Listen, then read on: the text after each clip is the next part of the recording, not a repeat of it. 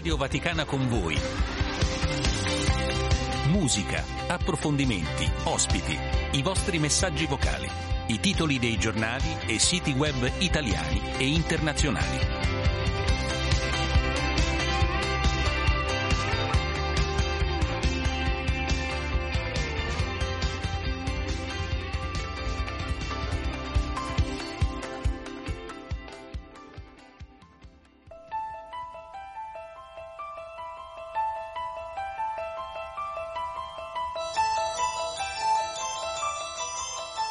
È il 24 febbraio 2022. Sono circa le 6 del mattino a Mosca.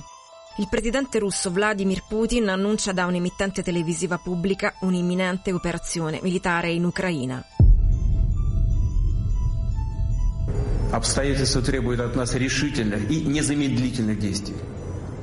Народные республики Донбасса обратились к России. Il Donbass ha chiesto aiuti alla Russia. Ci adopereremo per la smilitarizzazione e la denazificazione dell'Ucraina.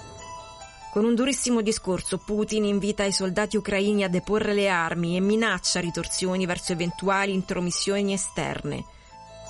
Dopo 30 minuti, missili russi colpiscono obiettivi sensibili in tutta l'Ucraina, ben oltre il Donbass. Da Kharkiv a Leopoli, a Mariupol, giunge la notizia di forti esplosioni.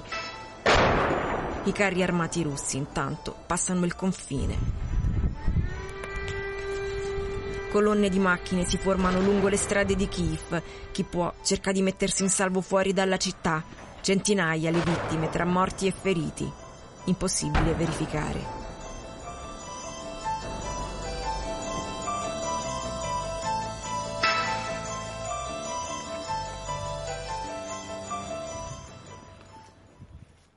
Buongiorno, buongiorno a tutti da Giancarlo Lavella, dalla nostra regia Gustavo Messina e Damiano Caprio. Questa è Radio Vaticana con voi e abbiamo voluto iniziare la trasmissione di oggi, 24 febbraio, rivivendo virtualmente, grazie alla scheda di Silvia Giovarrosa, quel 24 febbraio di due anni fa, l'inizio dell'invasione dell'Ucraina da parte della Russia.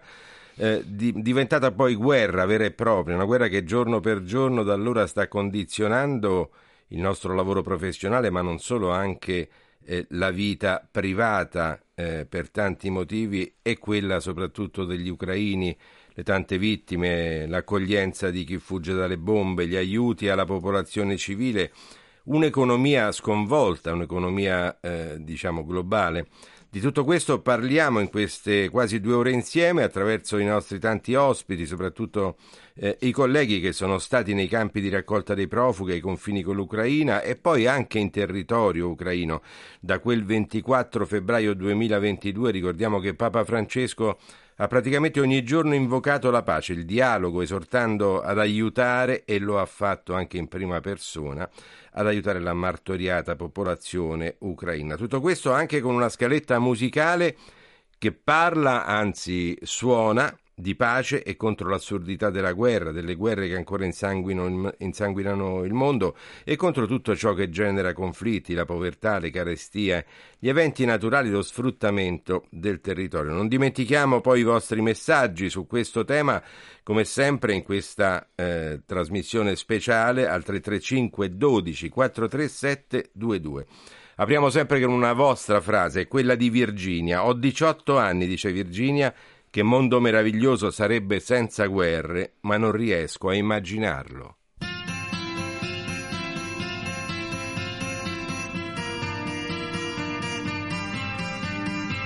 C'era un ragazzo che come me amava i Beatles e i Rolling Stones, girava il mondo, veniva dagli Stati Uniti d'America non era bello ma accanto a sé aveva mille donne se cantava Help e Ticket to Ride Oh Lady Jane oh Yesterday cantava viva la libertà ma ricevette una lettera. La sua chitarra mi regalò fu richiamato in America Stop the Rolling Stones, stop the Beatles, stop. Mandé το van el Vietnam, es para η Vietcong. Ta ta ta ta.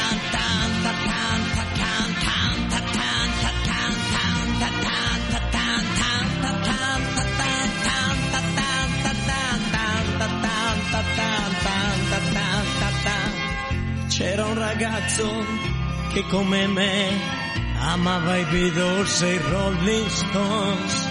Girava il mondo ma poi finì a far la guerra nel Vietnam.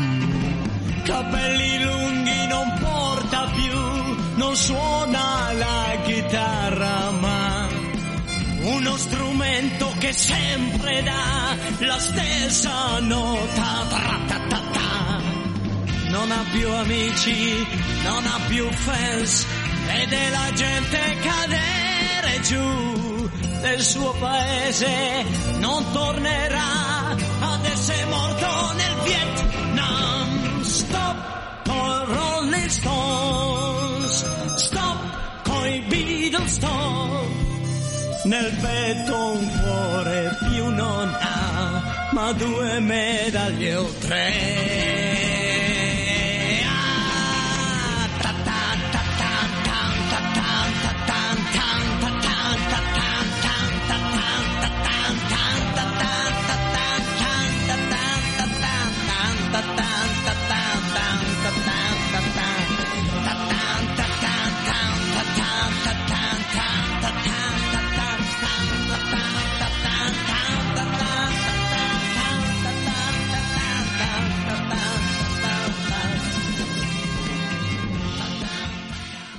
Dei primi brani contro l'orrore della guerra, il direttore Eh, dell'Osservatore Gianni Romano Morandi. con noi, Andrea Monda. ecco, buongiorno a tutti. Eh, insomma, per chi ha una certa, come si dice, Ecco, sì. questo brano significò Beh, una prima presa di coscienza di quello che poteva sì. essere la guerra nelle vite private. Come, come ci sta condizionando questo- questi no. due anni di conflitto in Ucraina? eh, in maniera enorme, eh, eh, sotto pelle quasi quotidianamente, ci ha sconvolto.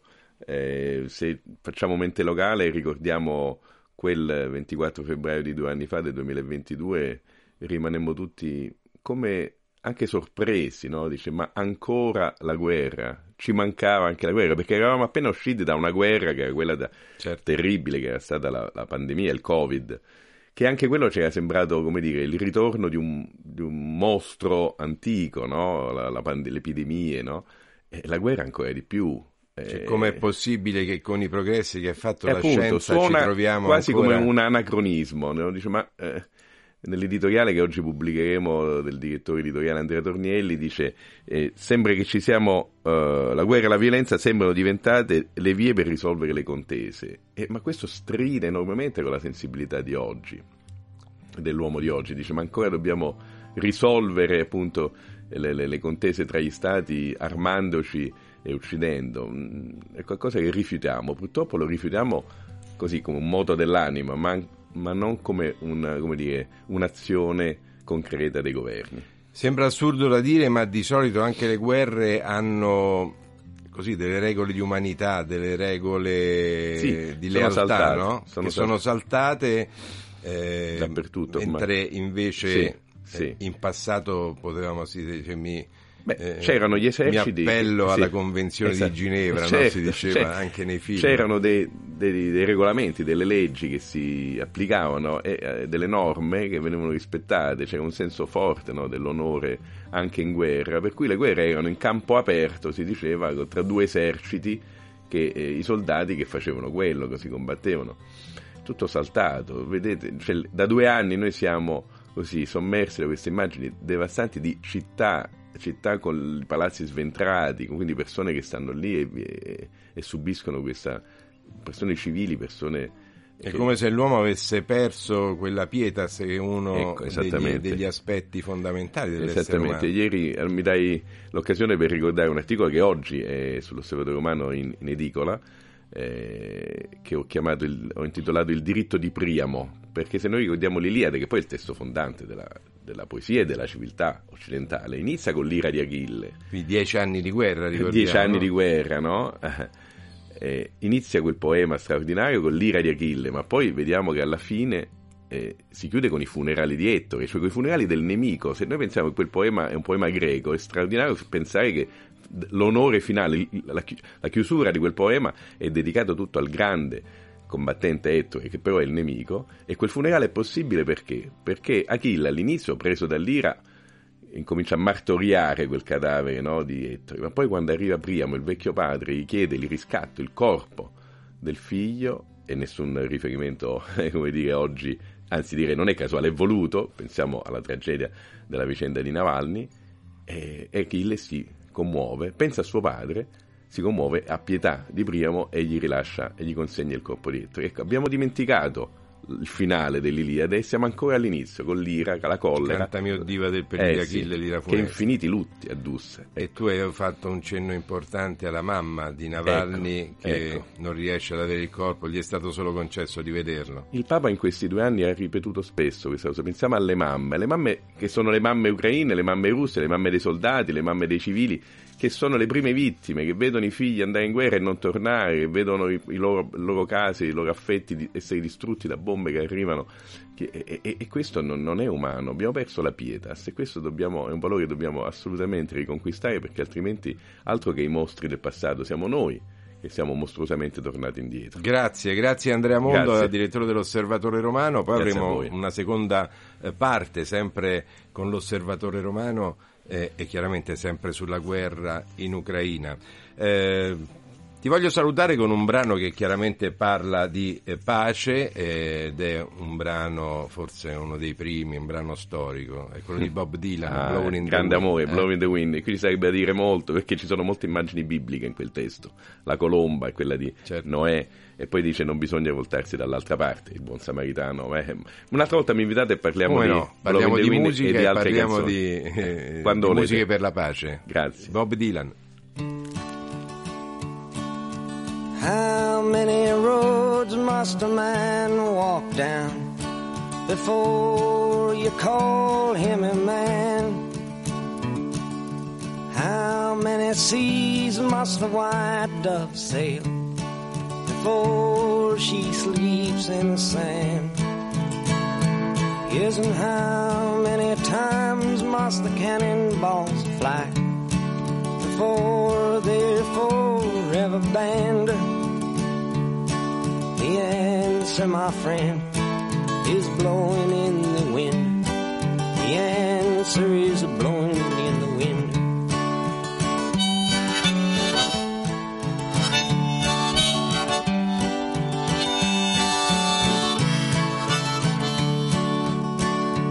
Yes, and how many years can a mountain exist before it is washed to the sea? Yes, and how many years can some people exist before they're allowed to be free? Yes, and how many times can a man turn his head and pretend that he just doesn't see? The answer, my friend, is blowing in blowing in the wind.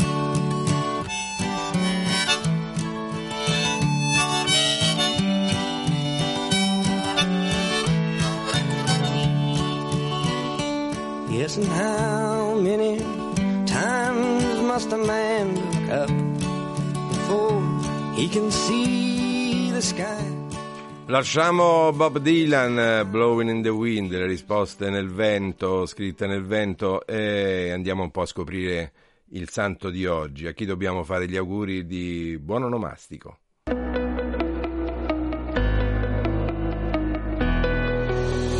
Oggi, 24 febbraio, la Chiesa ricorda Santi Evezio e Pietro, martiri. Cristiano illustre di Nicomedia straccia pubblicamente l'editto in cui Diocleziano ordina la distruzione delle chiese e dei libri cristiani. Arrestato e torturato viene arso vivo nel 303 insieme a migliaia di martiri cristiani. Tra questi si ricorda anche Pietro, membro del Palazzo Imperiale.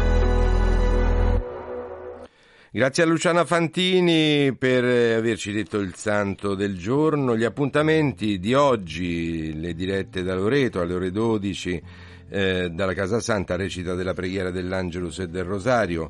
Alle 19 la Santa Messa della Chiesa, mh, eh, dalla Chiesa di Santa Maria Immacolata di Lourdes. Poi ricordiamo che in varie città europee nel mondo si svolgono manifestazioni a sostegno dell'Ucraina nel secondo anniversario, in questo secondo anniversario eh, della guerra. E c'è il primo vertice in videoconferenza fra i leader del G7 sotto la presidenza italiana con la partecipazione del presidente ucraino Volodymyr Zelensky. Filomena al 335 12 43 722 Parlando di pace, la pace va coltivata, innaffiata come un fiore delicato con la volontà di voler vedere fiorire questo fiore. La pace, scrive la nostra ascoltatrice, è il dono reciproco che può salvare il mondo.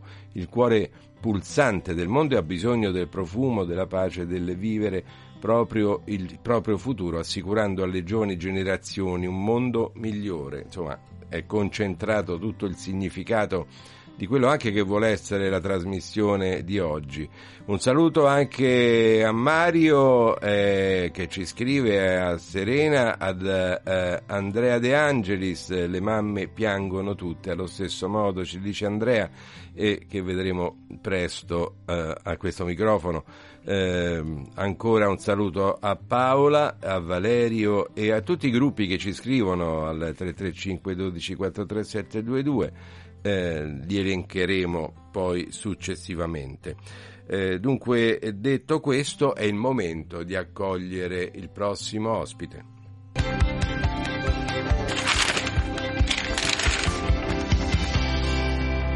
Sempre osservatore romano, sempre il responsabile della redazione internazionale, Valerio Palombaro. Grazie Valerio. Buongiorno, grazie allora, a voi.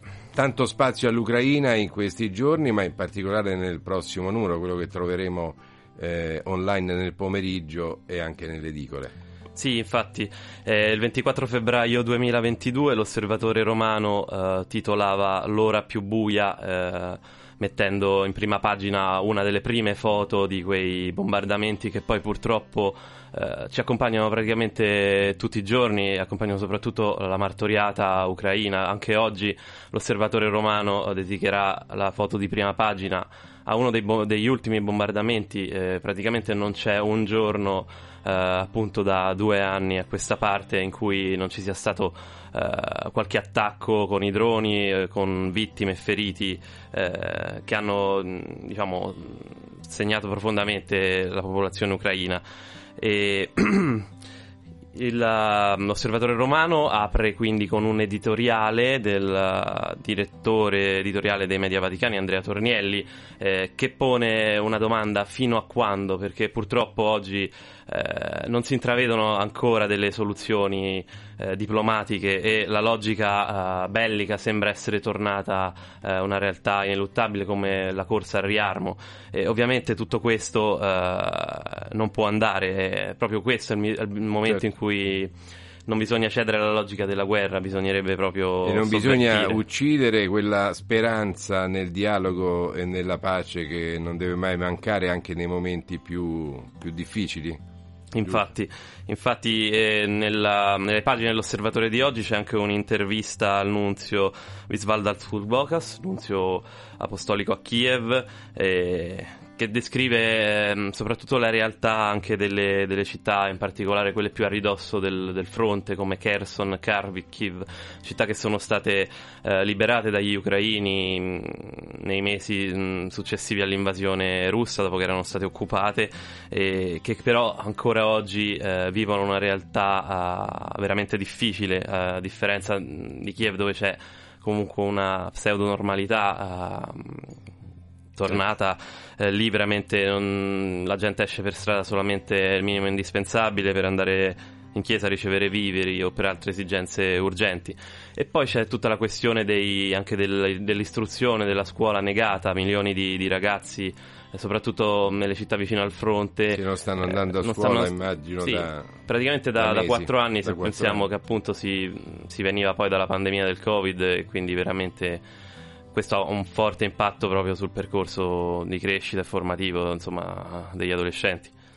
Grazie, grazie Valerio Palombaro. Grazie Tutto voi. questo è molto interessante leggerlo sull'Osservatore Romano perché oltre chiaramente alle cronache di quanto sta succedendo e delle manifestazioni, eh, correggimi se sbaglio, che ci saranno oggi proprio per ricordare questo secondo anniversario, ma ci sono tante testimonianze su quello che eh, sta avvenendo in Ucraina, Sì, sì, sì, testimonianze come- di gente che soffre. Già avvenuto eh, dal 22, anche nel giornale di ieri abbiamo dedicato ampio spazio e anche oggi ci sono altre testimonianze appunto per, eh, per proprio testimoniare la, la resistenza e la sofferenza di- del popolo ucraino. Ancora grazie Valerio Palombaro dell'Osservatore Romano e ancora musica qui a Radio Vaticana con voi oggi in compagnia di Giancarlo Lavella per questo speciale sulla eh, guerra, sul secondo anniversario della guerra in Ucraina.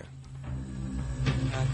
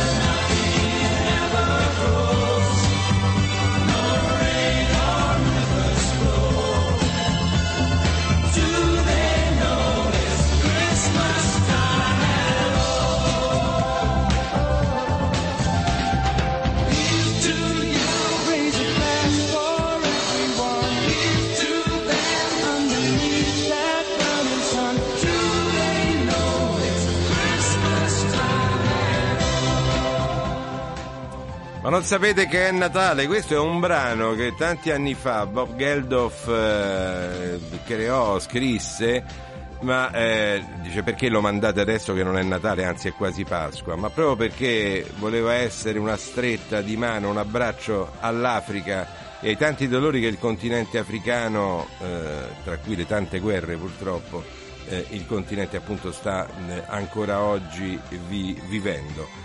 Eh, è il tempo di andare invece a dare un'occhiata ai siti internazionali e ai giornali che troveremo in edicola. Lo facciamo insieme anche al prossimo ospite, Alessandro Guarasci del radiogiornale della Radio Vaticana. Buongiorno a tutti. Buongiorno Guarasci, anche perché eh, sei qui perché eh, tu sei stato anche in eh, Ucraina eh, E nei paesi confinanti più che Esatto. altro. Ecco, una situazione in cui stava eh, prendendo piede l'accoglienza di quanti fuggivano dalle bombe.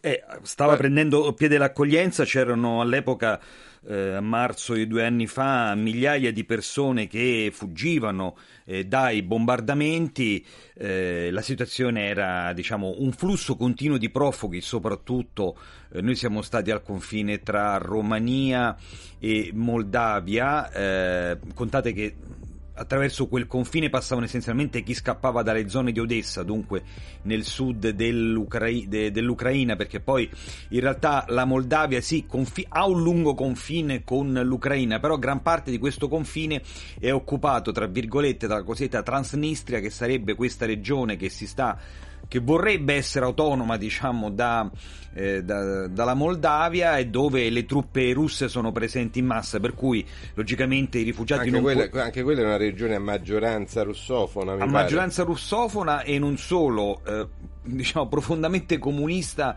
sia nei simboli sia diciamo nelle è rimasta strutture. Sì, ancorata all'Unione è- Sovietica, È rimasta pre- diciamo al pre-89 essenzialmente. Senti, quali erano i sentimenti che voi siete riusciti così a percepire dalle persone che attraversavano il confine e, arrivavano Allora, a questi campi di eh, raccolta? logicamente c'era grande, grande, diciamo, eh, grande dolore per tutto quello che stava succedendo e soprattutto grande stupore, perché sì è vero che questo attacco in qualche modo se lo aspettavano, però non se lo aspettavano con la violenza che poi c'è stata. E c'era una grandissima accoglienza. Noi abbiamo visto, per esempio, in Moldavia, che è pa- il paese più povero, lo ricordo, eh, di tutta l'Unione Europea, abbiamo visto una grandissima accoglienza.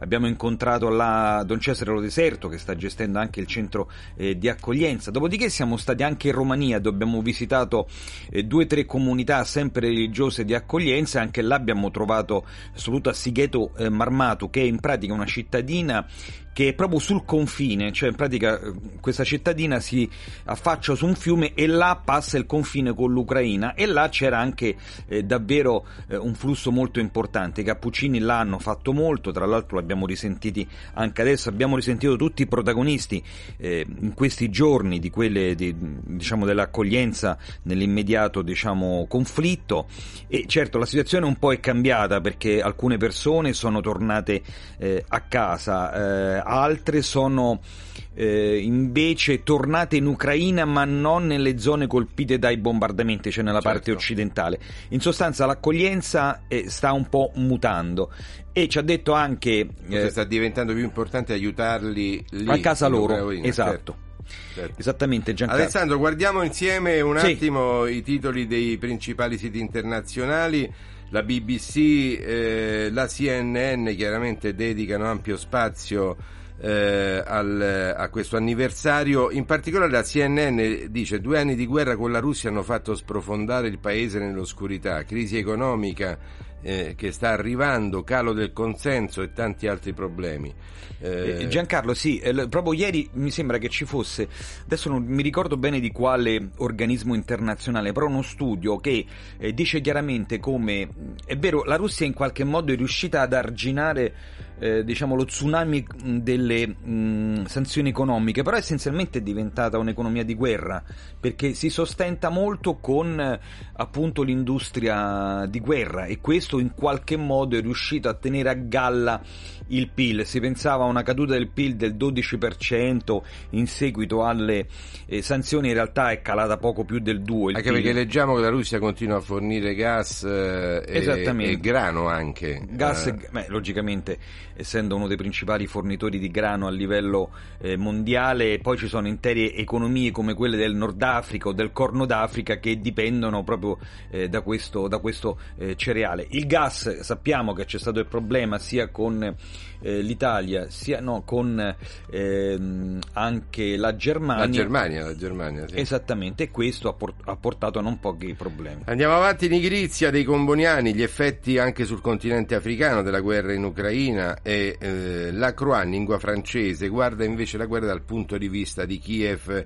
Retrovie devitalizzate, prendono tutti eh, gli uomini dai villaggi, rapporto sui due anni di guerra che hanno avuto ripercussioni sulle comunità ucraine e sono le donne che cercano ora di compensare la partenza degli uomini per il fronte.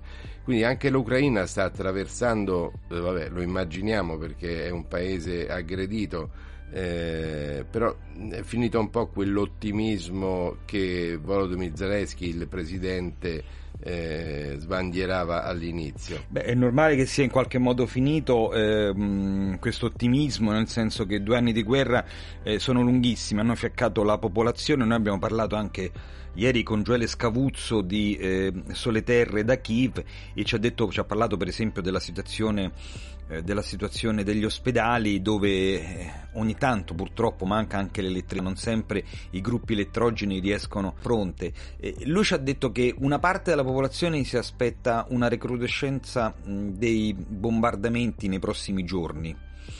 Ora Quindi vedremo... una guerra destinata purtroppo drammaticamente Esatto, a dice poi continuare. lui ci ha detto magari questo non avverrà, però oggettivamente eh, diciamo il morale in questo momento è sceso. Poi tra l'altro lo sappiamo anche per vari motivi, perché gli Stati Uniti non stanno più fornendo armi, l'Unione Europea solo recentemente ha, ehm, ha approvato diciamo degli aiuti. Ecco, quello Giancarlo, quello che manca è la totale, totale forma di azione diplomatica per far cessare questa guerra. Non c'è in Ucraina, eh, a Gaza vediamo che sta, sì, sta nascendo, ma finora non ci sono stati risultati concreti, ma per l'Ucraina sembra, e questo è veramente inquietante, sembra che questa guerra sia un fattore ineluttabile, invece non dovrebbe essere così. Non dovrebbe essere così. Grazie, grazie Alessandro Guarasci, grazie per essere stato con noi. Ehm, noi chiaramente eh, passiamo ora alla musica e poi andiamo a dare un'occhiata ai eh, quotidiani, ad alcuni quotidiani che troverete in edicola. He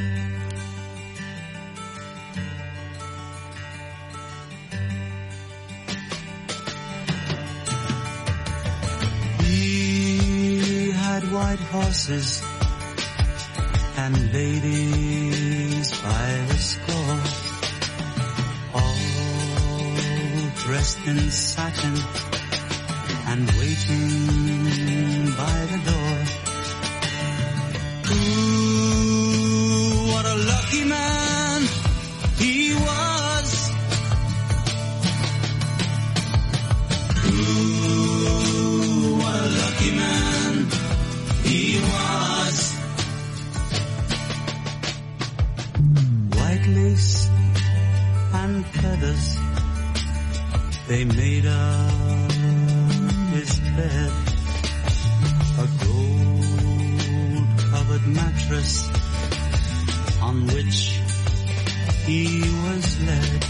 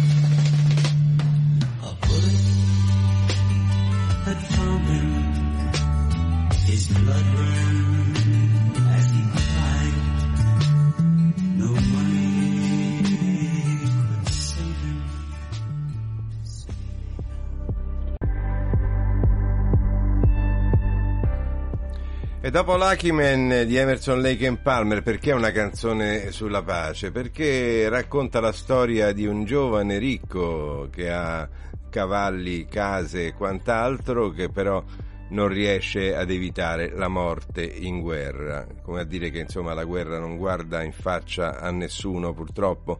335 12 43 722, un saluto a Gianluca, un saluto a Mario, un saluto eh, a eh, Roseli eh, che ci eh, ascoltano e ci mandano il loro augurio di buona giornata a Valerio, ad Angelo, a Patrizia, a Gioia. Ecco, tutti questi eh, sono i nomi degli ultimi ascoltatori che ci stanno scrivendo sul 335 12 43 722. Ricordiamo anche i gruppi Sister in Christ, eh, Santa Rita Padre Pio Sant'Antonio, la Regina della Pace e il gruppo d'amicizia. Grazie per essere eh, con noi, per condividere questa trasmissione eh, Radio Vaticana eh, con voi oggi speciale Ucraina. I quotidiani, brevemente, alcuni di quelli che troverete in edicola, chiaramente questo eh, anniversario, secondo anniversario dell'inizio del conflitto, sia su Avvenire, gli irriducibili della pace, perché appunto non bisogna mai perdere la speranza eh, di eh, pace. Mm, eh, si parla di Ucraina chiaramente anche sul Corriere della Sera anche con eh, un'analisi sulla vicenda eh, Navalny, ancora la Repubblica in, eh, in testa, la prima pagina, due anni di guerra in, in Ucraina con eh, editoriali di Maurizio Molinari, Gianluca Di Feo, Paolo Brera, Fabio Tonacci, Paolo Galimberti, questo su Repubblica. Il giornale eh, parla di Ucraina e non solo, anche dell'idea di pace di questo governo con un'intervista a Giorgia eh, Meloni. Ancora il Messaggero e il Tempo di Roma dedicano ampio spazio a questo eh, quotidiano, così come fanno alcuni altri eh, quotidiani. Noi abbiamo subito in collegamento un altro ospite, Giuseppe D'Amato, eh, attento osservatore e analista delle eh, vicende politiche internazionali. Benvenuto Giuseppe D'Amato, benvenuto a Radio Vaticana. Buongiorno a voi tutti. Ecco, stavo analizzando velocemente i giornali di oggi, mh, eh, D'Amato. Eh, sì, si parla di questo anniversario, ma non con, la, con gli approfondimenti che io avrei immaginato e voluto. Ci siamo abituati in qualche modo a questo conflitto. Ma purtroppo sì, ci siamo abituati anche perché eh, purtroppo la società contemporanea è abituata a dei ritmi molto più veloci rispetto ai ritmi eh, purtroppo delle guerre e quindi c'è proprio un grosso problema perché eh, le opinioni pubbliche ormai sono abituate eh, ormai a, eh, a, sentire i commenti prima ancora che i fatti siano conclusi. Logico, c'è questa differenza, eh, questo, questo scollamento fra la realtà virtuale in cui molti vivono e la realtà purtroppo quotidiana terribile della guerra. Ecco Giuseppe D'Amato, noi stiamo eh, rievocando, lo abbiamo fatto inizio trasmissione con una scheda eh, che ha, ehm, ci ha riproposto l'annuncio di Putin sull'inizio delle operazioni militari, appunto era il 24 febbraio 2022, ma secondo molti osservatori eh, il conflitto, la guerra già c'era prima, casomai non con la diretta partecipazione della Russia, ma il Donbass insomma è in conflitto dal 2014 praticamente. C'è un collegamento tra queste due fasi? Ma assolutamente sì, perché il 24 febbraio è semplicemente stata buttata la maschera. Eh, lo scontro è incominciato nel novembre del 2013 quando eh, l'Ucraina, il presidente Yanukovych, eh, presidente ucraino del tempo, eh, all'improvviso, clamorosamente, dopo anni e anni in cui Kiev ehm, si avvicinava all'Europa modificando eh, legislazioni, eh, modificando la sua economia, eccetera. Che sei? Hai ascoltato? Scusa, scusa, prego. Continua, continua. Decise, decise, di non firmare più il patto di associazione economica eh, con l'Unione Europea. Quello è stato l'inizio, poi è proseguito eh, con le proteste, quindi, eh, quindi, c'è stato il tentativo di Yanukovych fra il 18 e il 21 febbraio del 2014 eh, di riprendere il controllo della situazione a Kiev sul Maidan, sulla piazza principale, che è finita eh, purtroppo tragicamente e da quel momento la la Russia eh, ha avuto mano libera perché ha incominciato, eh, lo ha ammesso anche il presidente Putin nelle varie rivocazioni, eh, è partita subito l'annessione della Crimea e poi gli ultranazionalisti hanno mandato degli, degli irregolari oltre frontiera, basta ascoltare o leggere le dichiarazioni di Strelkov che è stato il capo dei separatisti e sappiamo quello che è successo. Ecco, ti stavo interrompendo prima, ti chiedo scusa, ma eh, sei riuscito ad ascoltare eh, se ci sono state delle dichiarazioni del presidente ucraino eh, Zelensky prima, Zelensky che praticamente adesso eh, parla giustamente ogni, quasi ogni giorno, fa appelli e chiede aiuti, ma prima del 24 febbraio, quando era in corso la crisi del Donbass, eh, Zelensky, ecco, ti è capitato di ascoltarlo, ha fatto appelli o cose del genere? Ma io ho ascoltato Zelensky addirittura in campagna elettorale perché ero a Kiev a, seguirlo e, e, lui diceva eh, voglio parlare con Putin guardandolo negli occhi, troviamo una soluzione e fermiamo la guerra congelata in, in, in Donbass. Questa era la sua posizione. Successivamente eh, nel marzo del 2021, marzo, eh, marzo-aprile, quindi nella primavera, si ebbero le prime notizie eh, del, delle truppe russe alla frontiera, ma sembrava più che altro un tentativo di pressione su Zelensky affinché eh, si ammorbidisse sui cosiddetti eh, accordi, eh, accordi, per il piano, così fam- eh, il fantomatico piano eh, di, di, pace per il Donbass che era stato mediato dal quartetto di Normandia.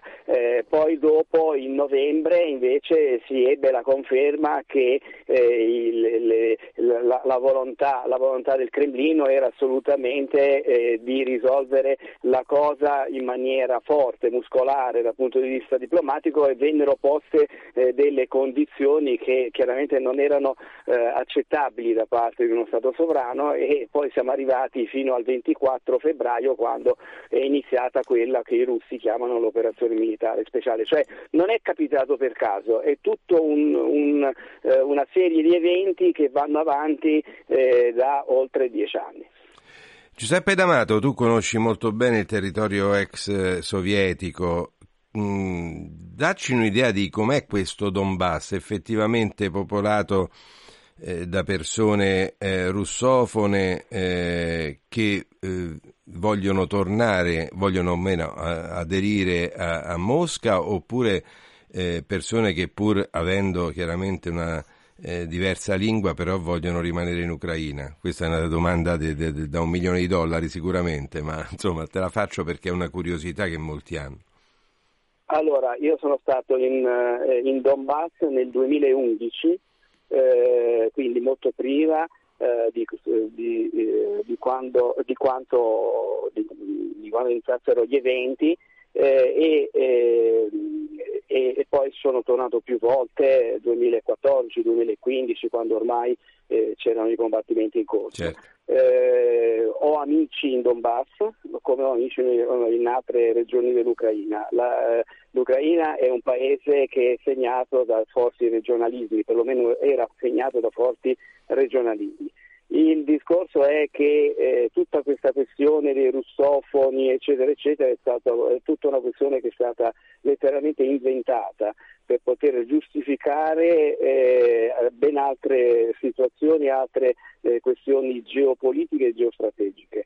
Eh, è evidente eh, che tutti in Ucraina eh, studiano, studiavano perlomeno le due lingue, e, eh, e, quindi di conseguenza eh, è un popolo come, come, se uno va in un qualsiasi paese tipo, oh, tipo il Belgio oppure eh, dove, si, dove, si, parla comunemente, si parlano tre lingue ma eh, soprattutto si conoscono due lingue, il fiammingo e il francese e lì si, si usavano queste due lingue che molto spesso sono mischiate fra di loro perché la vicinanza, la comunanza linguistica è assolutamente, eh, assolutamente forte. Ecco, eh, il problema grosso è eh, che oggi si è creato questo, con, con, questo conflitto si è creato una rottura eh, una rottura fra eh, chi è rimasto da una parte e chi è rimasto dall'altra parte del fronte. Eh, come, dice- come dicevano eh, molti miei amici russofoni, quindi che parlano principalmente, eh, principalmente il russo, ma chiaramente eh, eh, lo utilizzano quotidianamente il russo, ma sono, eh, chi- chiaramente conosco anche Capiscono eh, anche l'ucraino. l'ucraino, certo. Eh, capisco- capiscono anche l'ucraino, questi amici dicono il 24 febbraio, il 24 febbraio eh, ci siamo svegliati, eh, siamo andati a dormire che par- eh, par- dicevamo, eh, parlavamo, pensavamo soprattutto in russo, adesso parliamo solo in ucraino. Quella è la grande differenza, il 24 febbraio segna la differenza, eh, non dimentichiamo che dal Donbass eh, sono eh, andati via tra un milione e mezzo e due milioni di persone, quindi su 5 milioni eh, di persone, oltre quasi la metà della popolazione se n'è andata con il 2014. Questa Grazie. Grazie Giuseppe D'Amato, grazie per eh, la tua analisi. Eh, vorremmo anche leggere tutto questo in un prossimo libro, casomai, dato che tu ogni tanto sforni delle eh, Ce n'è già uno, ce n'è già uno, Crepuscolo russo. Crepuscolo Russo, lo andremo sicuramente a, a- a leggere. Grazie, grazie per essere stato con noi. Ci avviciniamo a grandi passi verso l'aggiornamento dell'informazione, tuttavia al, eh, al 335 12 43 722 il messaggio di Teodoro dalla Spagna. Eh, vi ringrazio della vostra diretta di oggi per il secondo anniversario del doloroso conflitto in Ucraina, scrive Teodoro dalla Spagna. Eh, sottolinea anche il programma doppio clic eh, di ieri con l'intervista alla giornalista Gabriella Simoni e la sua attenta testimonianza sul conflitto in corso. È partita anche la musica, ma prima ascolterei un audio che eh, è arrivato da parte di Serena, se non sbaglio. Sì. Buongiorno alla fantastica mitica Radio Vaticana, siete fantastici. Grazie per come trasmettete la buona e santa notizia, quindi siete tra le radio migliori del mondo, per me la migliore, e continuiamo a pregare per la pace.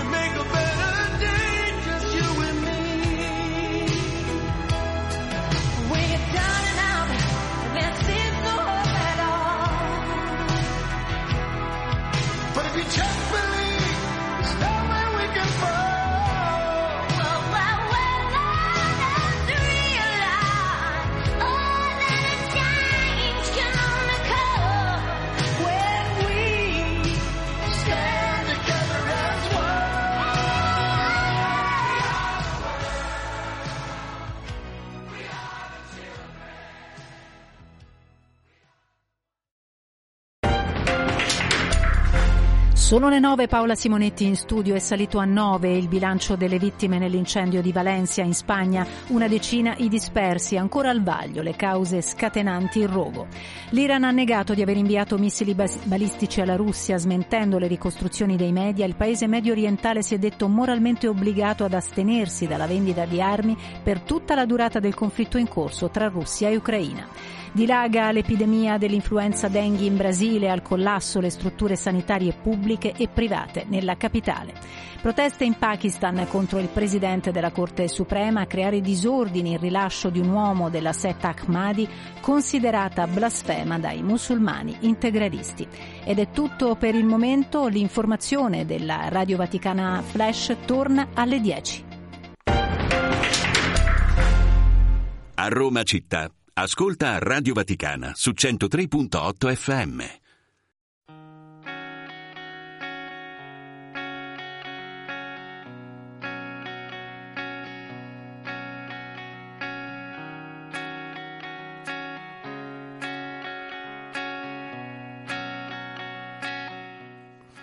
Grazie a Paola Simonetti per eh, l'aggiornamento sull'informazione internazionale. Ancora musica qui a Radio Vaticana eh, con voi e poi torniamo subito in studio con i nostri ospiti per parlare di questo secondo anniversario del conflitto in Ucraina.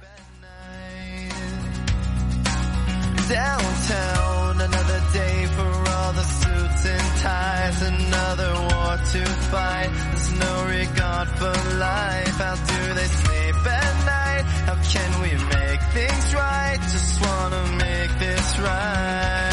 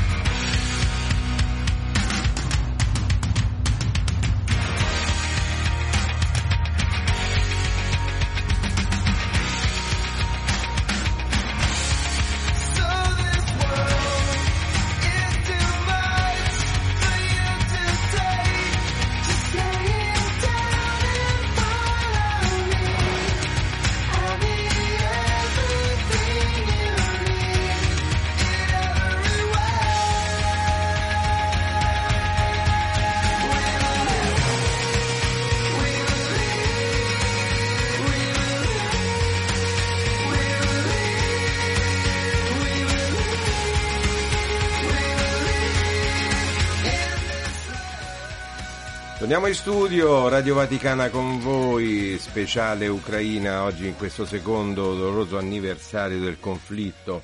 Ehm, tanti gli aiuti che eh, la solidarietà si è mossa chiaramente da subito per la popolazione eh, ucraina e in particolare diverse le missioni eh, volute da Papa Francesco per portare beni di prima necessità ai, ai profughi, sia come abbiamo detto prima ai confini nei paesi che ospitavano eh, gli ucraini in fuga dalle bombe, ma anche all'interno poi del territorio, soprattutto nelle zone occidentali. A- alla guida di solito di queste missioni c'era l'elemosiniere pontificio, c'è l'elemosiniere pontificio, il cardinale Konrad Krajewski, che grazie a Benedetta Capelli ci ha rilasciato questa dichiarazione. Sentiamo. Da due anni porto la spilla della bandiera ucraina per non dimenticare che c'è la guerra, che ogni giorno in entrambe le nazioni in conflitto muore tanta gente. Ci sono tanti orfani, tante vedove e tanti feriti. Da due anni mi sento ucraino e soffro con loro. Da due anni prego per la pace. Ogni giorno, quando celebro la Santa Messa, mi fermo in silenzio dopo la preghiera del Padre nostro, quando pronuncio le parole. Liberaci, Signore, da tutti i mali e concedi la pace ai nostri giorni. Da due anni ogni giorno prego per i due presidenti e i loro consiglieri perché si seggano attorno ad un tavolo. Servirebbe per salvare vite umane. Finché non lo faranno, continuerà la scia dei morti. Sette volte sono stato in Ucraina a nome del Santo Padre, ho visto quello che non dovrebbe succedere mai. Un uomo che uccide un altro uomo e un fratello il fratello. La guerra sembra essere scatenata dalla vendetta verso un popolo che ha diritto di vivere nella pace. In questi due lunghi anni ho visto anche tanta solidarietà che ha dell'incredibile. Ho incontrato molta gente di buona volontà che dedica il proprio tempo, le proprie risorse per aiutare il prossimo, cioè milioni dei profughi che sono stati costretti a fuggire dalle loro case a causa della guerra con una sola busta di plastica. Tanta gente di buona volontà ancora oggi ospita dei profughi ucraini nella propria casa. Ecco la seconda faccia della maledetta guerra, quella che dà speranza. Ringrazio il Signore perché solo da Roma, grazie a tanta gente, siamo riusciti a mandare nei territori in guerra più di 240 tir di aiuti umanitari. È vero, ogni guerra è una sconfitta, dice Papa Francesco. È vero che tutti gli stati producono le armi, le vendono e guadagnano tanto. Ed è altrettanto vero che quasi nessuno parla di pace, eccetto il Santo Padre. Solamente ripetono questa frase.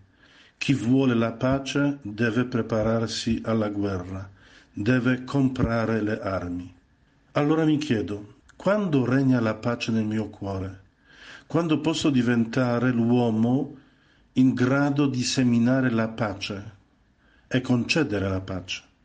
Io personalmente sono pieno di pace quando sperimento la misericordia, quando dopo la confessione vengono perdonate le mie colpe e quando incomincio a perdonare.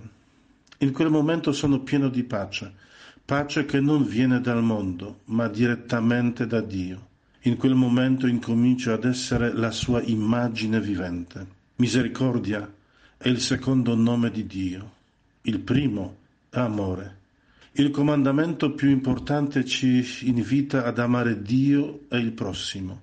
Pace non vuol dire solo far cessare il fuoco, fare una tregua, ma rivestirsi di misericordia, cioè perdonare e chiedere perdono. Bisogna mettere Dio al primo posto, il prossimo al secondo e l'io al terzo posto.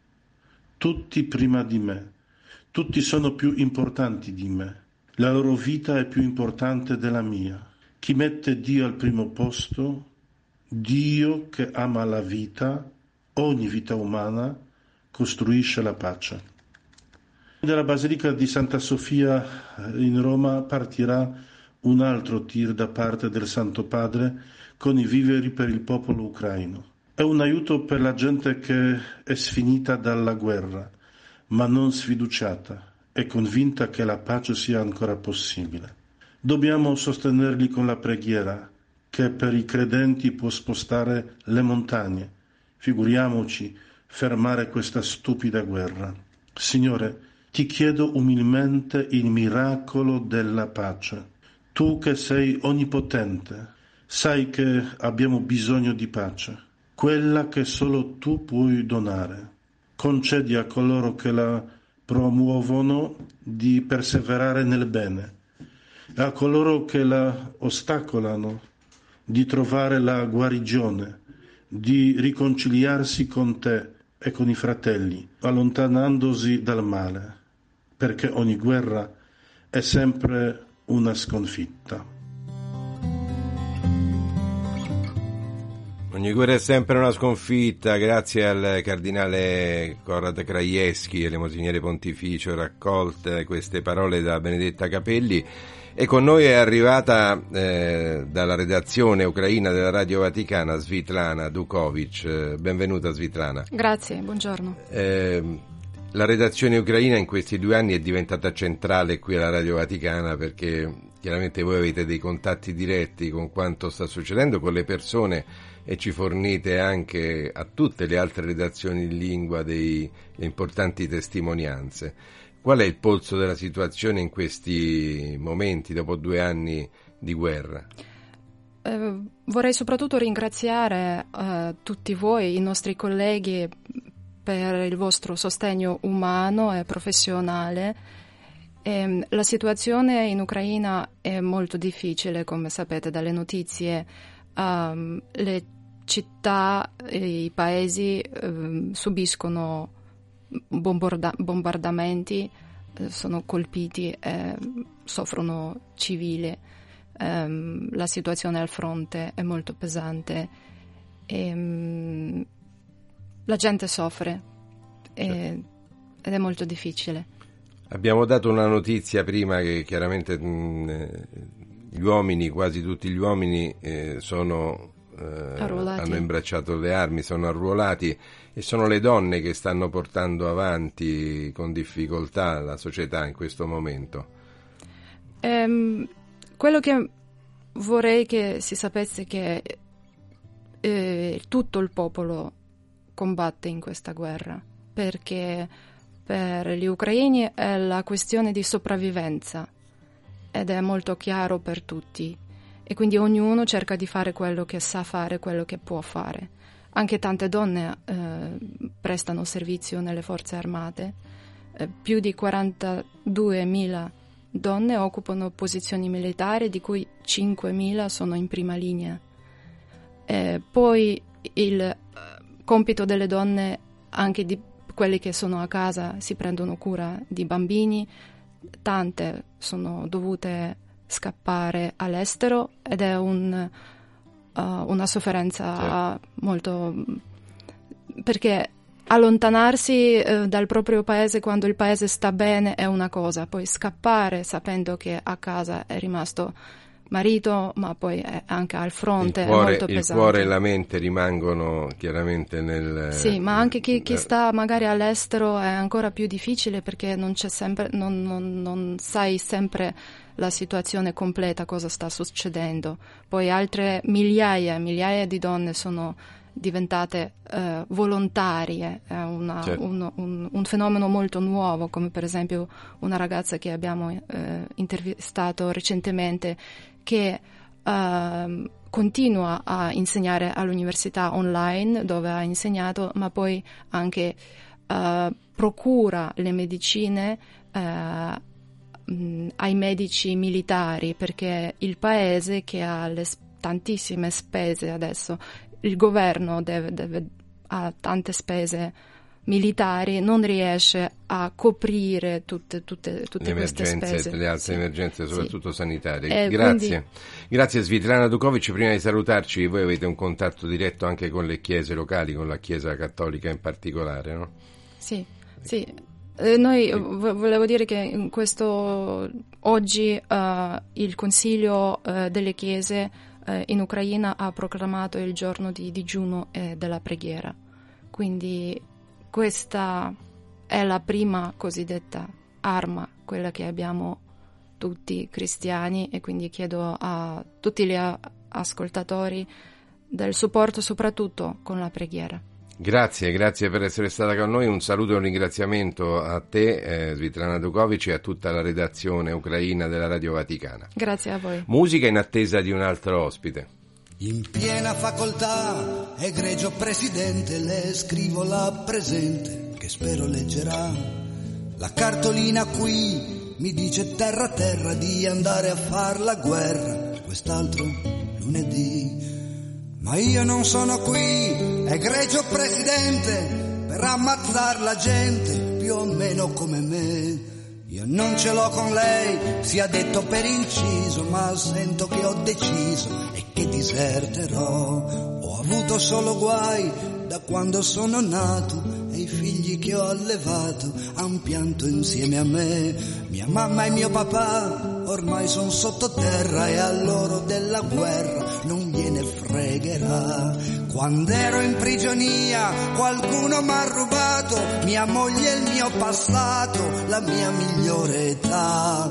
Domani mi alzerò e chiuderò la porta sulla stagione morta e mi incamminerò. Vivrò di carità sulle strade di Spagna, di Francia e di Bretagna e a tutti griderò di non partire più e di non obbedire per andare a morire per non importa chi. Per cui se servirà del sangue ad ogni costo andate a dare il vostro se vi divertirà. E dica pure ai suoi se vengono a cercarmi che possono spararmi, io armi non ne ho. Ivano Fossati a Radio Vaticana con voi con Il Disertore, un'altra delle canzoni che vi stiamo proponendo sulla pace, canzoni contro la guerra. Filomena al 335 12 43 722, eh, collegandosi a quanto dicevamo con Svitlana Dukovic, dice la forza delle donne ucraine ed esempio, essendo donne generatrici di vita, può contrastare questo il senso di morte che si vive in, questo, in questa guerra. Aiutiamo queste donne a ricostruire la vita e eh, un contatto diretto con l'Ucraina è quello che ha avuto di recente Salvatore Cernuzio, di recente, insomma, qualche settimana fa, mese fa, diciamo. Quasi un anno. Vabbè, un anno fa. Ma per noi questo è un, è un eterno presente, questo Esatto. conflitto, dal 22-24 febbraio viviamo come se veramente tutto fosse ancora eh, presente. Eh, dicevamo appunto, innanzitutto grazie per essere eh, intervenuto qui in trasmissione. Una delle missioni che tu hai seguito, ecco, quale esperienza riporti? Sì, più che altro mi collego a quest'ultimo tuo pensiero. È vero che sono esperienze che ti rimangono dentro e che sembra averle vissute proprio ieri. Io per due volte sono stato in Ucraina, la prima a pochi giorni di fatto dallo scoppio della guerra, con, accompagnando il cardinale Michael Cerny, il prefetto del Dicastero per lo sviluppo integrale, uno dei due cardinali che il Papa aveva deciso di inviare proprio lì in missione in sua rappresentanza a marzo e poi a dicembre con un gruppo di giornalisti eh, accompagnati dall'ambasciata mh, dell'Ucraina presso la Santa Sede. È stato mh, veramente significativo vivere l'inizio della guerra e poi quello che un po' era diciamo un punto di snodo, cioè quasi il primo anno. E con Cerni mh, difficilmente dimentico le scene eh, viste proprio lì al confine con l'Ungheria, noi ci siamo mossi sulla parte della Transcarpazia e praticamente era tutta l'emergenza profughi, macchine in fila anche da 14 ore, donne da sole, bambini, mh, pullman che scaricavano 300 persone in questi centri della Croce Rossa e della Caritas. Quello è stato il primo impatto, cioè i- subito i pezzi della guerra praticamente. E poi, eh, ripeto, a dicembre, un anno dopo, Kiev, i- Kharkiv, Izium, a pochi chilometri anche con la Russia, quindi vedere già le zone bombardate, i tentativi di ricostruzione. È stato un impatto veramente duro e anche perché, appunto, come, come dice il Papa, no, anche a noi giornalisti, cioè bisogna vedere, toccare sporcarsi le suole e le scarpe per capire certe cose. Come è cambiata la nostra informazione eh, non solo dopo l'inizio della guerra, ma al ritorno da queste missioni che tu hai detto ci hanno dat- vi hanno dato un'immagine molto drammatica della situazione? Intanto credo che noi siamo anche privilegiati per il fatto di avere così tanto spazio anche da dedicare all'umanità, quindi anche alle storie belle che purtroppo che fioriscono poi in mezzo al male. Quindi eh, è stato importante anche trovare contatti, vedere come c'è stata questa solidarietà incrociata tra la comunità armena, i volontari, mi ricordo anche un gruppo di ragazzi italiani mh, partiti di loro spontanea volontà per portare dei viveri a- per aiutare i bambini. Quindi quello è stato sicuramente un- una tappa importante, insomma, conoscere da vicino queste realtà, prendere contatti con i quali eh, ancora adesso, insomma, mh, ci sentiamo e poi vedere, vedere proprio i luoghi, cioè camminare eh, su un cimitero delle fosse, con delle fosse comuni e, vedere anche i segni delle violenze, le case distrutte, cioè ti cambia lo sguardo, cioè, perché il rischio è sempre quello di entrare no, in una routine, come purtroppo denunciano anche tanti ucraini stessi. E, e invece appunto queste immagini ti aiutano a capire la sofferenza profonda che sta vivendo questo popolo e anche eh, r- a rimodulare tutto il modo di fare informazione. Io ti ringrazio, grazie per questa. Ti lascio ora al tuo lavoro che è quello di seguire il sito vaticannews.va eh, che chiaramente oggi dedicherà grande spazio a questo anniversario. Mi pare che questo secondo anniversario sia più, eh, siamo più attenti a questo secondo anniversario rispetto al primo, o è forse un mio ricordo. È, è probabile, è c- probabile. Era, era maggiore la speranza che finisse Esatto, tutto da un per dire proprio questo, Sì. esatto. Forse il primo pensavamo che insomma questa guerra fosse così un lampo di passaggio, invece adesso si è sedimentata e sta, secondo me sta prevalendo anche una certa rassegnazione un po' da parte di tutta la comunità internazionale, che è un gravissimo rischio, Certo. un gravissimo rischio perché come dice il Papa finiamo per abituarci anche all'orrore, laddove invece bisogna intraprendere iniziative coraggiose di pace. Grazie Salvatore Cernuzio, grazie, grazie per essere stato con noi. Eh, con la guerra, come dice Papa Francesco, si, eh, si perde sempre. eh, È sempre una È, una, sconfitta. è sempre una sconfitta e una strada senza ritorno. Musica in attesa del nostro prossimo ospite.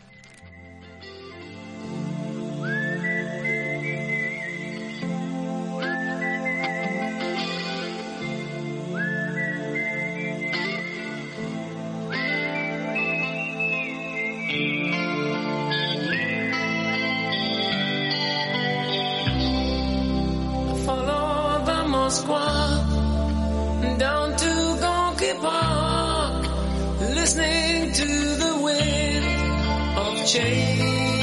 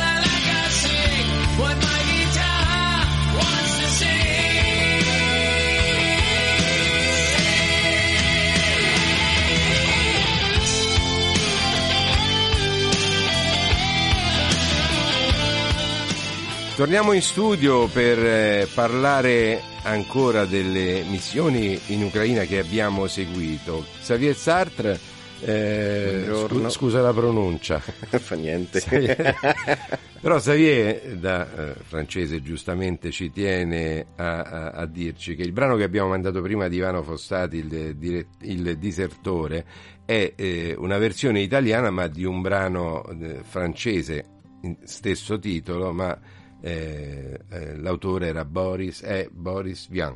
Esatto, bravo. Ecco, che è una canzone del eh, 54 addirittura, 54, 1954, rispolverata da Fossati nel 92. Questo per dire che il tema della guerra anche in musica è sempre molto presente e tu invece la guerra l'hai vista da vicino in, un- in una delle missioni umanitarie che abbiamo seguito come Radio Vaticana. Sì, sono andato in Ucraina a novembre dell'anno scorso, quindi pochi mesi fa, con un'associazione francese che si chiama Œuvre d'Orient, che si occupa dei cristiani d'Oriente, non solo in Ucraina, ma in tutto l'Oriente, diciamo, Medio Oriente, Medio Oriente pure eh, in, ehm, in Africa e ovviamente in eh, Europa orientale. E siamo andati in diversi posti dove questa associazione delle, diciamo, finanzia dei progetti locali che sono gestiti principalmente dalla Chiesa greco-cattolica, quindi siamo andati a Leopoli innanzitutto e poi a, a Kiev e nei dintorni per vedere quindi eh, la chiesa locale che si impegna tantissimo eh, per aiutare ovviamente la gente che soffre delle conseguenze della guerra, i rifugiati, cioè i sfolati e, e che continua la sua missione comunque di evangelizzazione. Questo è molto per noi che vengono Certo. poi dalla che veniamo dall'Europa occidentale, diciamo è una cosa che colpisce molto, una chiesa comunque che è proprio l'ospedale di guerra di cui Papa Francesco già parlava, mi sa, dieci anni fa. Questa è l'Ucraina che tu hai visto quanto tempo fa? Quanti mesi fa? Tre mesi fa, Tre mesi novembre, fa, quindi, eh, da quei tre mesi secondo te è cambiato qualcosa? Ora chiaramente guardando agli eventi, eh, lo facciamo giornalisticamente La cosa che è cambiata, eh, sì, è che gli attacchi russi si son- hanno aumentato tantissimo. Io Sì. sono stato, diciamo, una settimana e fortunatamente per me, eh, diciamo, non è che ho dovuto eh, mettermi al riparo spessissimo durante questa settimana, poche volte, cioè una o due volte solo. Invece dal momento in cui ho lasciato il paese i bombardamenti si sono intensificati e quindi eh, diciamo Certo. questo è il cambiamento principale. Raccontiamo cosa succede quando sei sul territorio, suonano le sirene Allora, e, i, gli e ucraini sono andare me- dove? molto ben organizzati, diciamo, Sì. perché ovviamente tutti loro come noi hanno il cellulare, c'è la rete quando funziona ovviamente, però diciamo fortunatamente funziona abbastanza bene. C'è un'applicazione sul telefono, tu inserisci eh, la zona in cui ti trovi e quando c'è un'allerta ti suona il, eh, cellulare, un po' come eh, la prova che hanno fatto per eh, diciamo eh, l'allerta meteo qui in Italia, un po' Sì, lo stesso, quindi vero. c'è questo boato nel, nel telefono che ti dice ecco ti devi mettere Al riparo. eh, al riparo. Ci sono dei rifugi organizzati? Non dappertutto, Mm. allora eh, ci sono che sono ovviamente proprio organizzati bene, c'è poi nelle grandi città, c'è a Kiev particolarmente c'è la metro che serve pure di, di rifugio e poi eh, diciamo tutti provano a, a trovare qualcosa, allora se non c'è una cantina un, ehm, diciamo sotto il, il tuo palazzo eh, tu ti devi mettere tra due mura. Ah, Per esempio in un corridoio, diciamo in una casa è l'unico posto nella, nella, diciamo, nella casa o nell'appartamento che può essere il più sicuro. Ovviamente poi eh, nella speranza che non ti colpisca proprio il missile direttamente, ovviamente. Eh, se no, altrimenti la difficoltà è per le scuole, per esempio, perché non tutte le scuole ovviamente hanno un rifugio. Se domani dovesse succedere lo stesso qui in Italia o in Francia, non è che ci abbiamo pensato a dire vabbè un giorno facciamo un bel rifugio perché in caso di bombardamento ovviamente non ci pensiamo, gli ucraini nemmeno, e quindi le, le- le scuole che non hanno rifugio non possono aprire. Quindi solo quelle che non c'è il rifugio possono fare classi in presenza perché quando c'è l'allerta allora tutti i bambini Quindi possono- immaginate con quale stato d'animo si sta vivendo in Ucraina. Sì, allora c'è chi, c'è chi ragazzi, i bambini. Vabbè c'è l'allerta, chi se ne frega e continua perché insomma la probabilità di, di essere proprio sul punto d'arrivo del missile oppure del- della bomba è diciamo è, probabile, certo. probabile, quindi la gente ormai eh, si è abituata. Si abitua anche diciamo, Perché ovviamente l'allerta non ti dice ecco va a colpire quel palazzo, va a colpire quel quartiere, questo non lo sanno, cioè, Certo. sanno che per esempio ci sono dei caccia russi che, sono, che hanno decolato eh, e quindi la probabilità di avere un bombardamento c'è, però non sanno precisamente dove e quando. Quindi c'è gente che dice vabbè.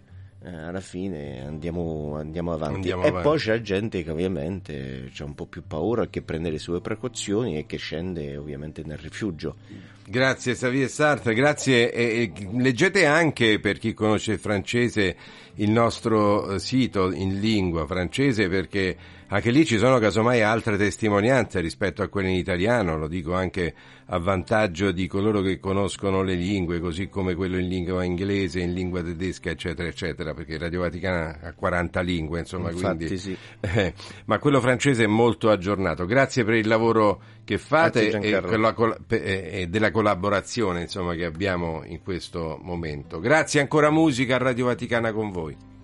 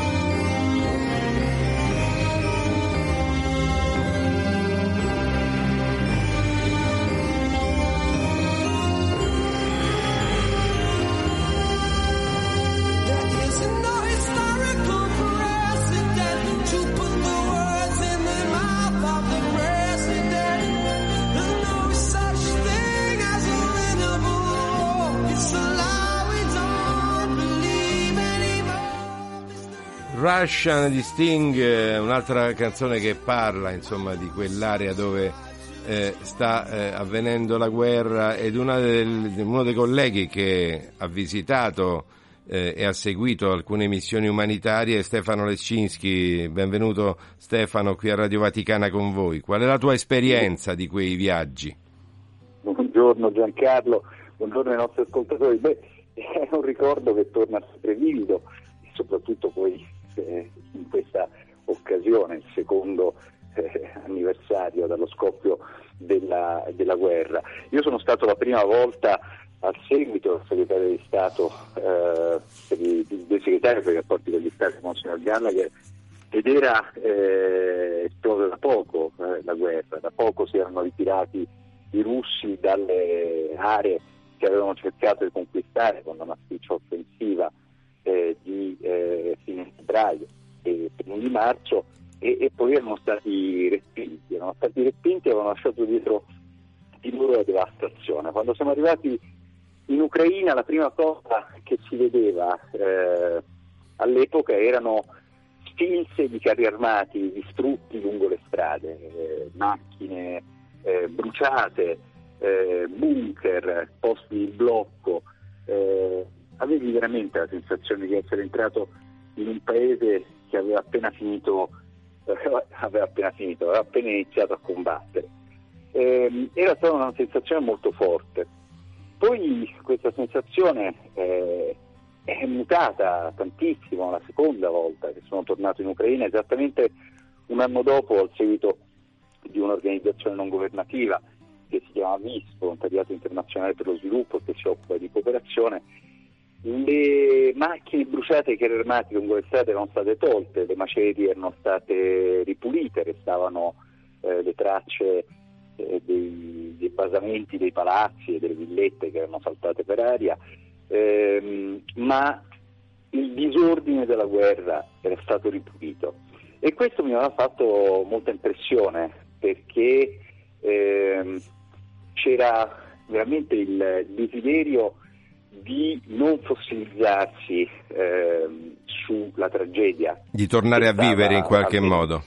Tornare a vivere in qualche modo esattamente e, e questa è stata forse una cosa che ha colpito sicuramente tutti coloro che sono stati in Ucraina, la resilienza, no? l'adattamento allo stato di guerra e cercare di eh, vivere come se eh, la vita dovesse continuare quotidianamente, quindi si va al lavoro, si porta a passeggio il, il cane, si pigliano eh, i mezzi per eh, spostarsi, salvo poi interrompere tutte queste attività quando suonano gli allarmi antiaerei. E l'altra cosa ecco, che ho notato e che era cambiata nei due viaggi, eh, la prima volta a ridosso eh, del- dell'invasione, a ridosso dell'inizio della guerra, quando suonavano gli allarmi si tendeva eh, a mh, correre al riparo, o comunque a stare molto attenti. La seconda volta, quindi il secondo anno di guerra, questa eh, pratica era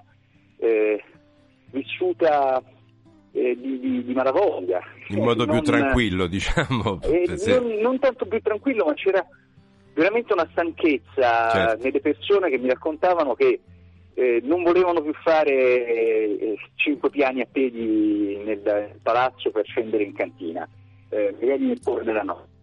Eh, se dovevano morire preferivano morire nel proprio letto. Queste erano le cose che venivano dette allora. Poi eh, le cose sono cambiate ulteriormente, perché noi sappiamo benissimo che durante l'estate la grande controffensiva ucraina che doveva esserci militare, che doveva riportare, ricacciare indietro eh, le truppe eh, russe che ha invaso il paese, non, eh, non è stata efficace come eh, tutti si aspettavano in Ucraina e, e le persone hanno ricominciato a scendere nei bunker anche perché i bombardamenti si sono fatti sempre più violenti e indiscriminati. Una volta, Eh, quindi. eh, eh sì, eh, i primi anni colpivano infrastrutture, infrastrutture energetiche, eh, il secondo anno hanno iniziato a colpire in maniera sistematica i centri abitati e le case. Grazie. E ovviamente quello di scatenare il terrore. Grazie Stefano Lescinski, grazie per averci eh, arricchito, per aver arricchito la nostra trasmissione anche con la tua testimonianza dei viaggi in Ucraina. Grazie per essere stato con noi. Non ci dimentichiamo mai dell'Ucraina. Eh, questo è vero. E poi chiaramente ascoltiamo Stefano Lecinski che è spesso in conduzione nel programma pomeridiano Il Mondo alla radio. Ancora musica perché sta per arrivare il nostro prossimo ospite mentre ci avviciniamo alla parte finale della trasmissione di Radio Vaticana con voi che anche in questa edizione speciale è in qualche modo dedicata alla musica. Insomma, apriamo ad un grande della musica al quale è stato dedicato un museo.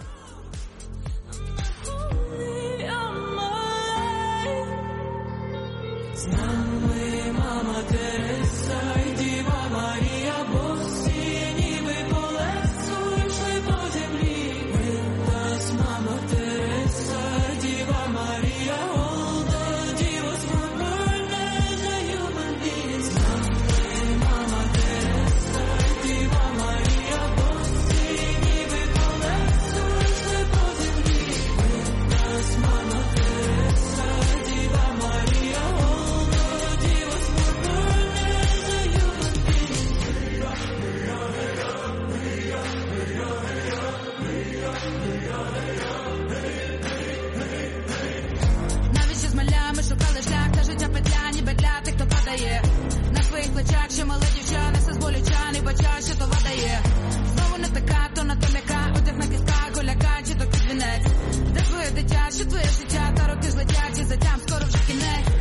І хтось хоче, аби ми зламались, так бував тобі заряду, не полікотя по палиці, хай хтось хова за посмішкою ненависті затиск, коли ти пускаєш серце добра любові замість, але в небі є світі, їх ноги бачили цю землю, знаєш, вітер не стишасами, тому і не даремно, і хай буде дуже страшно, і темно, і часом нелегко, та з тобою завжди будуть з неба слідувати предки.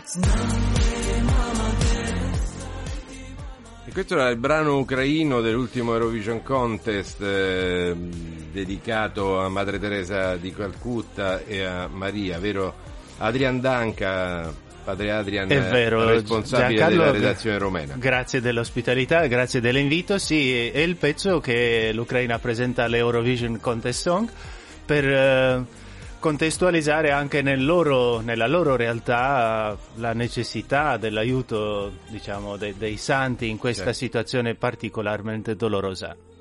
Ecco, eh, tu sei di eh, nazionalità rumena, quindi hai un contatto Esatto. con questo paese che è confinante con l'Ucraina e ha accolto da subito tanti profughi. Ecco, quali testimonianze puoi raccontarci? Ecco Giancarlo, eh, vorrei condividere con i nostri ascoltatori il nostro mh, progetto editoriale alle frontiere della speranza che abbiamo fatto mh, pochi giorni dallo scoppio della guerra in Ucraina, precisamente tra il 5 e il 12 marzo 2022.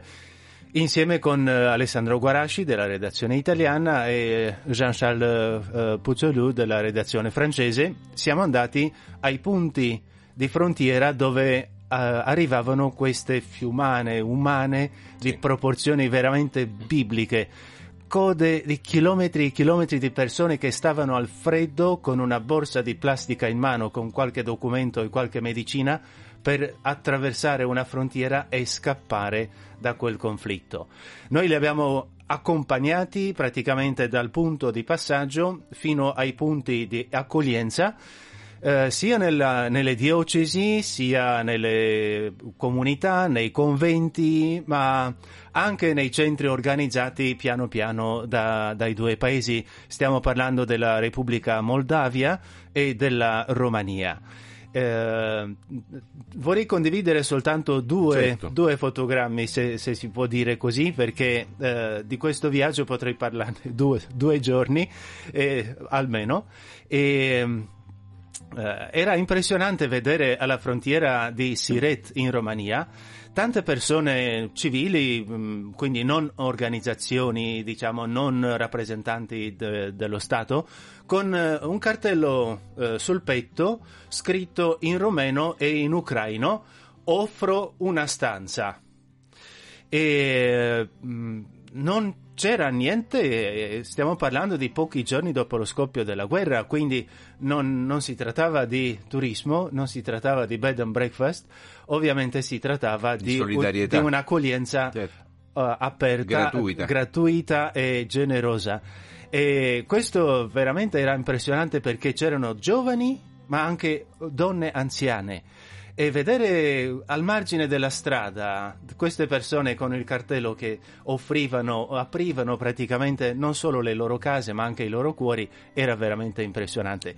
Un secondo fotogramma e poi, poi ti lascio eh, ai punti di frontiera eh, quando si entrava in Romania c'erano dei, dei punti di ristoro diciamo eh, all'aperto stiamo parlando di inizio marzo fa- faceva ancora freddo nevicava forte e questa gente che veniva a piedi da, da- da ore e ore non aveva mangiato, non aveva eh, riscaldamento e veniva a questi punti di ristoro e eh, f- m- ricevevano un pasto caldo. E uno dei, dei miei colleghi dice ma mi sembra di stare a una sagra del paese eh, sì è vero però a una sagra del paese eh, c'è quello che qui manca ed è la gioia perché non c'è gioia nel dare un pasto caldo a un rifugiato di guerra. C'è molta serietà c'è molta gravità. E soltanto i bambini rifugiati riuscivano a strappare un po' di serenità sul volto delle loro madri, perché stiamo parlando di rifugiati mamme e bambini. Grazie, grazie padre Adrian Danca, una bellissima testimonianza quella che ci ha offerto mentre noi ci stiamo collegando telefonicamente con eh, Amedeo Lo Monaco perché tra poco ci sarà sul sito Vatican News eh, eh, un suo brano proprio relativo a questo secondo anniversario. Ci siamo, credo, con il collegamento con eh, Amedeo Lo Monaco che è in collegamento con Radio Vaticana con voi. Amedeo? Sì, buongiorno Giancarlo, Ecco, brevi- ascoltatori. brevissimamente di che cosa si tratta? Tra poco lo leggeremo su www.vaticannews.va un pezzo proprio su questo secondo anniversario, ma eh, soprattutto su quello che avviene dopo la guerra. Sì, esatto Giancarlo, come ricordato in occasione di questo secondo anniversario della guerra in Ucraina, tra poco sarà pubblicato sul nostro sito vaticannews.va un articolo con le parole dei papi subito dopo la fine di alcune guerre, in questo caso guerre del eh, secolo scorso e di quello attuale, con l'auspicio che presto ovviamente si possa accogliere anche la pace in Ucraina e in tutte le terre attualmente scosse dal conflitto. Quindi questo articolo che tra poco vedrete pubblicato si apre eh, ricordando innanzitutto le parole pronunciate nel 1918, dopo la fine della prima guerra mondiale, da Papa Benedetto XV, che parlava all'epoca di alba della pace dopo gli eccessi dell'odio brutale. Poi ci sono anche le parole di Pio XII dopo la fine del secondo conflitto mondiale, Papa Pacelli dice, qua, dice sembra che quasi i caduti, le vittime ammoniscano i superstiti dell'immane flagello ed esortino a fondare una nuova e migliore Europa. Eh, Poi un altro passaggio del- dell'articolo è dedicato in questo caso non alla fine di una guerra ma a qualcosa che ci è andato molto vicino, la crisi dei missili di Cuba del 1962. Qui ci sono le parole eh, del pontefice della Pace in Terris, quindi Giovanni XXIII, eh, che esortava, per fortuna in quel caso le sue parole sono state ascoltate, eh, e esortava proprio ad ascoltare il grido di dolore eh, dell'umanità. Eh, un altro grido di dolore è quello che si è levato nel 95 da Papa Giovanni Paolo II al termine del conflitto sanguinoso in Bosnia ed Erzegovina e lui auspicava che Sarajevo potesse diventare un crocevia eh, di pace. L'articolo eh, poi eh, nella parte conclusiva ricorda le parole pronunciate da Papa Francesco in un'altra terra martoriata, l'Iraq, in occasione del viaggio apostolico del 2021 e qui il Papa diceva eh, sono ancora equilibri molto fragili eh, all'indomani della sconfitta dello Stato islamico che ci sarà bisogno di anni e anni per guarire le ferite inferte da guerre e violenze. Quindi queste ecco, sono Ecco, solo questo- alcune delle parole dei papi. Eh, e quanto dopo- leggeremo, e dopo quanto le leggeremo, e quanto leggeremo tra poco su www.vaticannews.va. Esatto. Grazie a Medeo Monaco, noi eh, cambiamo praticamente argomento ma con un brano, eh, forse il brano più famoso di Lucio eh, Battisti, eh, in qualche modo anche questo, un brano contro la guerra, un brano per la pace, il mio canto libero. In un mondo che non ci vuole più. Il mio canto libero. Sei tu. E l'immensità. Si apre intorno a noi. Al di là del limite degli occhi tuoi. Nasce il sentimento, nasce in mezzo al pianto e si innalza altissimo. E va vola sulle accuse della gente, a tutti i suoi retaggi indifferente, sorretto da un anelito d'amore, di vero amore, in un mondo che prigioniero è, respiriamo liberi, io e te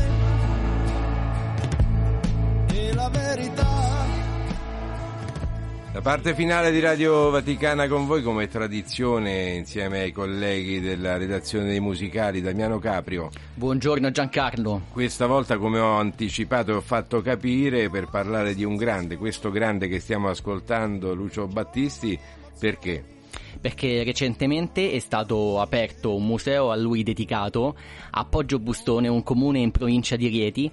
E per parlare di questo Do- abbiamo. dove è nato Dove è nato Battisti? poi, esatto, il paese natale. E per parlare di questa iniziativa abbiamo in collegamento Rocco Moscatiello, amministratore comunale di Poggio Bustone. Ben trovato. Buongiorno, buongiorno a tutti, buongiorno.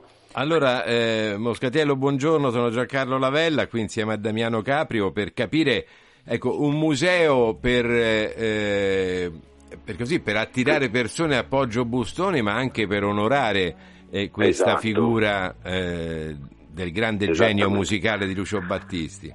Esattamente, Lucio Battisti per eh, il nostro territorio, ma a livello nazionale è stato un grande della musica italiana, forse tra i più grandi. Ehm, alla proposta di Andrea Barbagani e, e Giuseppe Bonomo, che sono gli ideatori e sono i proprietari poi del museo, ho sposato subito questa, questa bellissima iniziativa. Uno perché sono un appassionato di musica sin da bambino, eh, due perché Lucio Battisti l'abbiamo tutti nel cuore, le canzoni di Lucio Battisti. Il museo è veramente una chicca del nostro territorio, ci sono eh, delle cose che non, eh, non mi aspettavo. Eh, adesso il 5 marzo faremo anche un flash mob eh, in diretta nazionale su tutti i territori italiani in collegamento eh, e ci saranno altri materiali perché gli appassionati Lucio Battisti, eh, anche i collezionisti che sono ah, in Italia, hanno eh, voluto fortemente portare del materiale anche personale, quindi ci, eh, si arricchisce giorno per giorno questo museo, quindi sono veramente, siamo veramente soddisfatti.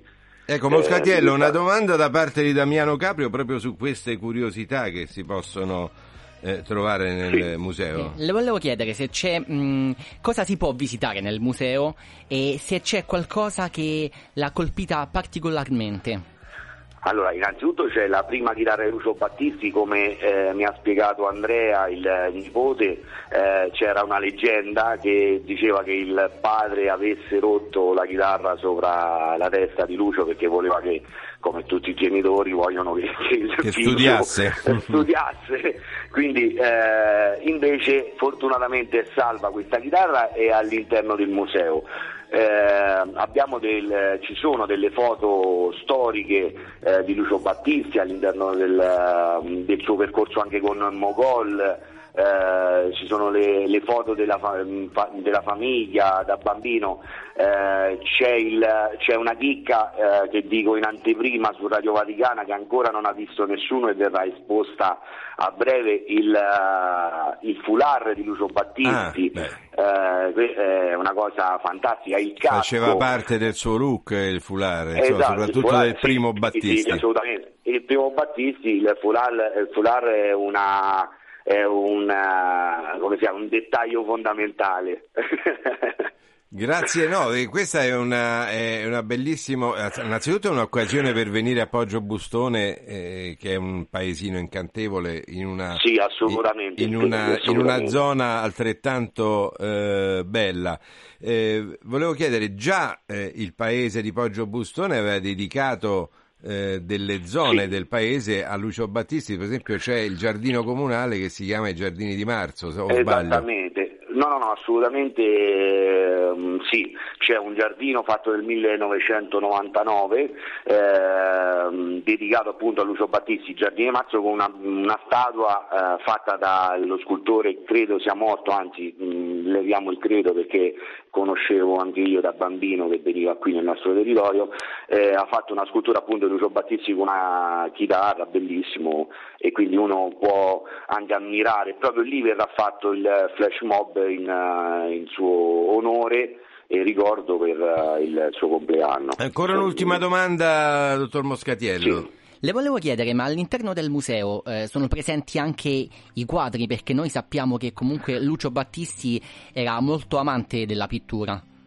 Assolutamente sì, Eh, questa è una, una cosa che non sapevo fino a che non ho conosciuto eh, Giuseppe e Andrea, proprio non sapevo. Prima di scrivere Lucio Battisti, eh, mi ha detto Andrea, dipingeva, quindi ehm, metteva su tela, no su tela, perché lui dipingeva anche cassette di legno, mi hanno spiegato, e da queste Dove da capitava, quadri- insomma. esatto, esatto. Dopo, dopo questi- queste pitture sono state ristampate in litografie numerate che si trovano appunto all'interno del museo, che anche quella è una- un'altra cosa molto curiosa, favolosa e attrattiva per gli appassionati di musica e di Lucio Battisti. Stiamo, stiamo per salutarci, dottor Moscatiello. eh, ancora una curiosità, però, per eh, una notizia di servizio importante. Le volevo Da me. chiedere quando si può visitare questo museo e in Allora, quali museo- fasce orarie?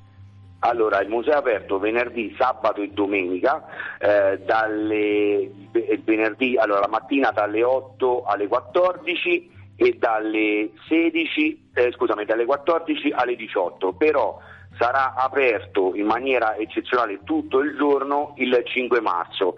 Poi eh, Il 5 marzo perché è l'anniversario della scomparsa Esatto, il compleanno. È il Sì, no, compleanno, no, il no, compleanno, sì, sì, il compleanno. sbaglio, certo. Poi il 9, il 9 settembre eh, ricorderemo eh, purtroppo la scomparsa e ogni anno fare- facciamo dei concerti in, suo- in sua memoria. Grazie Rocco Moscatiello per essere stato con noi e averci eh, così Eh, eh, eh, dato modo di arricchire i nostri ricordi su questo personaggio che ci ha accompagnato, penso ognuno di noi, ma anche i giovani oggi eh, con Sì, la sua musica. Grazie per essere stato con Grazie noi voi, e, Poggio e ci vedremo, sì, appunto, a Poggio Bustone per vedere appunto il museo dedicato a Lucio Battisti. Damiano, grazie per questa chicca che ci hai presentato oggi, ma io direi di concludere con un altro brano storico di. Lucio Battisti. Eh beh sì, Ah, questa è una canzone di speranza, di grande speranza. Conse- Guardiamo sempre al sole. E consentimi una battuta, è Certo. la prima canzone che ho imparato con la chitarra. Io la seconda, perché poi ti dico, te ne racconto un'altra, che aveva gli stessi accordi però. grazie a tutti da Giancarlo Lavella, grazie a tutti i nostri ospiti. Ricordiamo che hanno partecipato a questa eh, puntata di Radio Vaticana con voi speciale, secondo anniversario della guerra in Ucraina. Rimanete collegati con la Radio Vaticana, tra poco l'informazione flash delle ore 10. e le tue corse, l'eco dei tuoi no, oh no, mi stai facendo paura. Dove sei stata, cosa hai fatto mai? Una donna, donna, dimmi cosa vuol dire sono una donna ormai? Ma quante braccia ti hanno stretto, tu lo sai, per diventare quel che sei, che importa tanto, tu non me lo dirai, purtroppo. Ma ti ricordi l'acqua delle noi, le rocce, il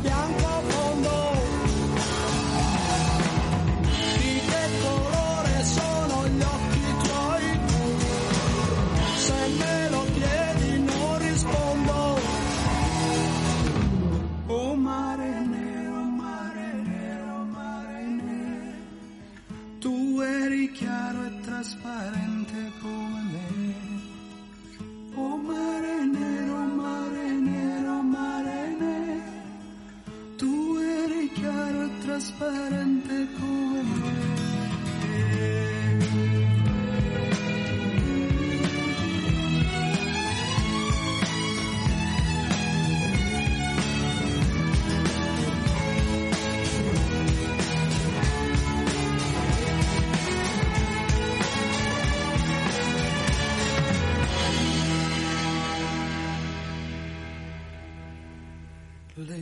biciclette abbandonate sopra il prato e poi noi due distesi all'ombra.